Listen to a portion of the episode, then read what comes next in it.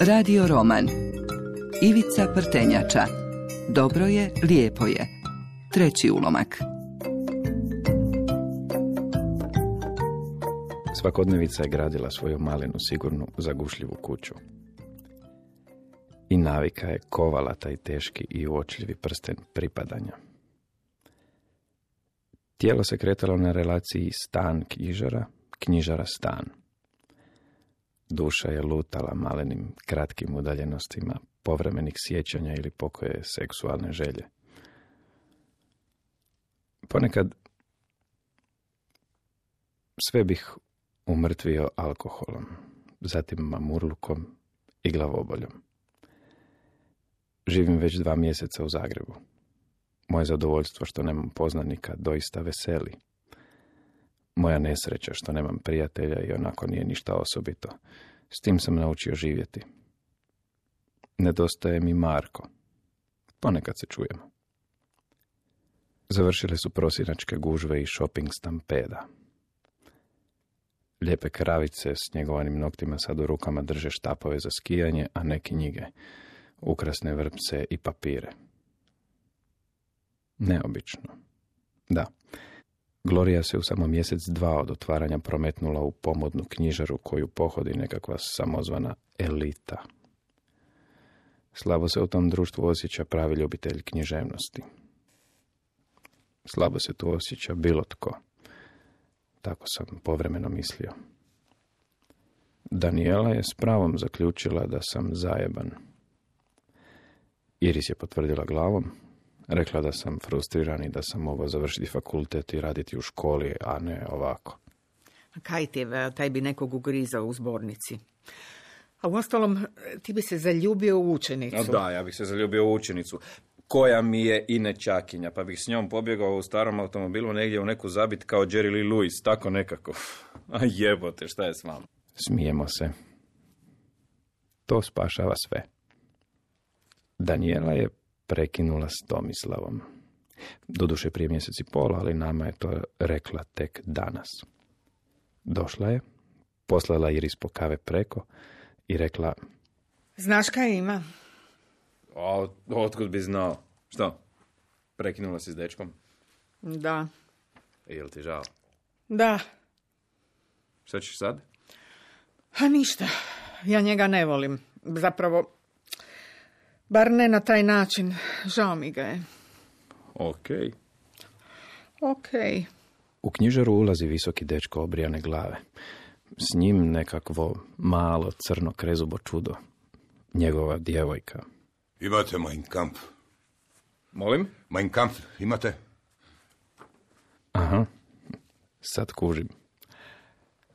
Ali ja sam mrzovoljan i malo mi ide na živce kad netko deset minuta nakon otvaranja knjižare uđe i traži takvu knjigu. Na takav način. I u takvom društvu. A, ne znam. Pogledat ću u kompjutor. E, kako ste rekli? E... Čelovom već debelo idem na živce. On nema strpljenja. Počinje mucati. Mein Kampf. Mein Kampf. Aha, aha. A tko je autor? Ne mogu naći po naslovu, znate. Lupkam bez veze po tipkovnici. Znam da nemam tu knjigu. Zabavljam se. Mala krezuba grli ga oko struka. On cupka u mjestu, žila na vratu mu pulsira, žila na očnici mu pulsira. Hitler, hi, Hitler. Autor. Aha, e, a ime? Možete li mi reći ime autora te knjige? Čelavi gleda i ne može vjerovati. Razrogačio je oči i bulji u mene. Djevojka ga potiče. Adolf, Adolf, Adolf. Muca i kipti. Uz smješak blago sam na tipkovnici lupno slovo A i slovo H. Potom slova M i K. Pogledao ga i još blaže rekao. Žao mi je, ali nemamo tu knjigu. Odjurio je ne zatvorivši vrata. Slavodobitno sam pogledao Iris. Ona je hihotala. A kaj ima s tobom? A ništa, našao sam curu. Curu? Ma kad već? Sinoć. Dobro, a kak znaš da ti je cura? Ako nije, bit će... Djevojka ima dvadesetak godina, istetoviranog zmaja u srcu na ramenu i moja je susjeda, stan preko puta. Upoznali smo se u kafiću Tuga i Buga. A, susjed. Susjeda. Susjed? Susjeda? Lijepo mi je. Ema i ja rastali smo se na zajedničkom stubištu, pijano pridržavajući jedno drugo. Pokušao sam je poljubiti, ali bila je previše obamrla i zato sam je ostavio da se ljulja pred ulaznim vratima stana pozvonivši njenim roditeljima i pobjegavši da me ne vide u svoj stan. Ema, vjerujem, spava u sobi do moje. 30 cm žbuke i cigle. Uspravno odjeljen svijet. S moje strane jedna stranica iz novina sa slikom Ivana Slamniga i njegovim kvadratima tuge. S njene uvećana fotografija njenog dečka, brucoša na medicini i slobodnog penjača ovješenog o šarenu užad na liticama paklenice. Ema spava mirno. Ja putujem po tim svojim kvadratima i ne bih se mijenjao. Sve je kako treba biti. Sve. Ali volio bih je danas sresti. Sinoć mi je ostavila broj svog mobitela. Poslaću je poruku. Tipkam. Draga Ema, dobro ti jutro. Hvala ti na svemu jučer, bilo je lijepo. Ti si krasna. Mogli bismo ponoviti, naći se na cugi ti i ja. Ćao, Ivica. Ne spavam, dobro jutro. Što je bilo sinoć do kraja? Ne sjećam se svega. Jesam bila naporna? Prenuo sam se. Nisam očekivao, bar ne tako brzo, odgovor. Ne, bilo je u redu, ne brini, pričat ću ti kad se vidimo. Slobodno pozvoni i pozovi se na kavu kad hoćeš. Hoću. Laku noć. Laku noć. Eto, po prvi put otkad sam ovdje, netko će mi doći u posjetu. Veselim se. Mogu nešto skuhati. Je li dobro da kupim neku butelju vina? Ili je to prenapadno? Da napravim kolač, palačinke. Jupi, Ema će doći. Od uvijek sam teško razlikovao biftek i ramstek. Ili je to isto?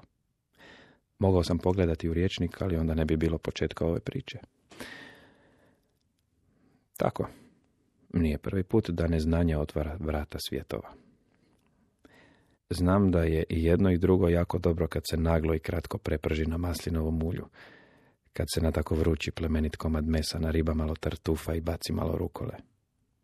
I kad se skuha malo palente i na nju prospe parmezan tek da pokrije koricu, opere list kristalke i nakapa maslinovim uljem i jačetom balzamikom dimodena.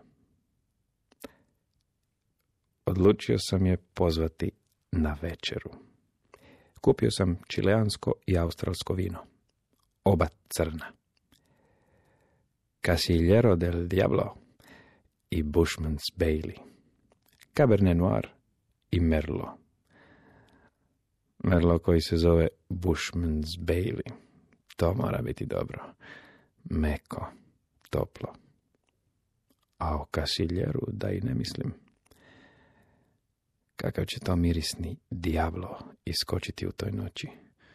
To ćemo tek vidjeti.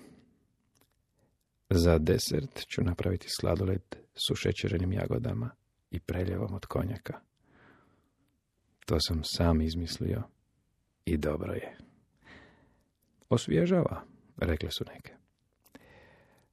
A znamo što znači svježina u ponoć, dok posustaje promet na cestama i dok se organizirane tranzicijske obitelji spremaju na spavanje.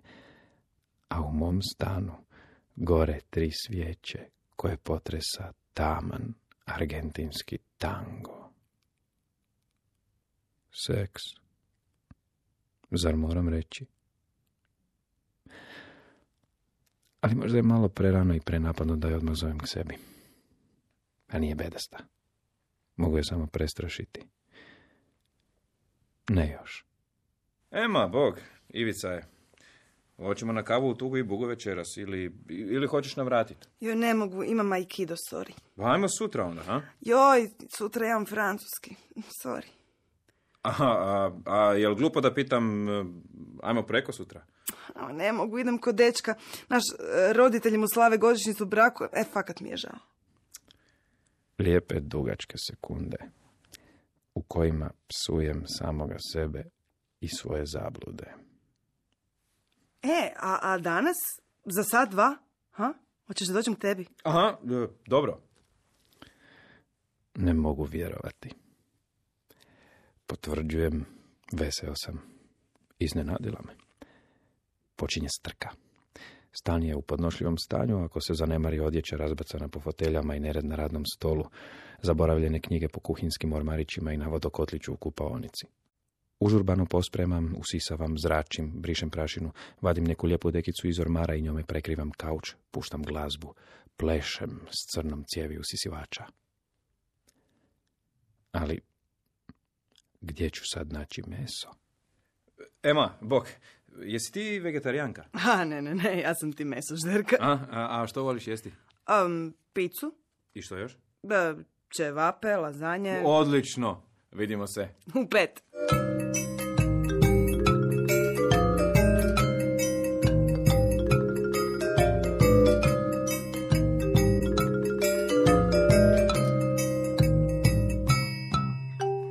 Slušali ste treći ulomak radio romana Ivice Prtenjače.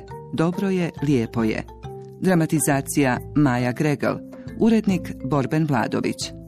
Sudjelovali su Dražen Bratulić, Dora Lipovčan, Biserka Fatur, Žarko Savić i Željko Šestić.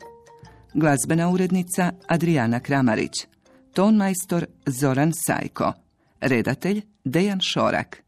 Dramski program Hrvatskog radija 2007.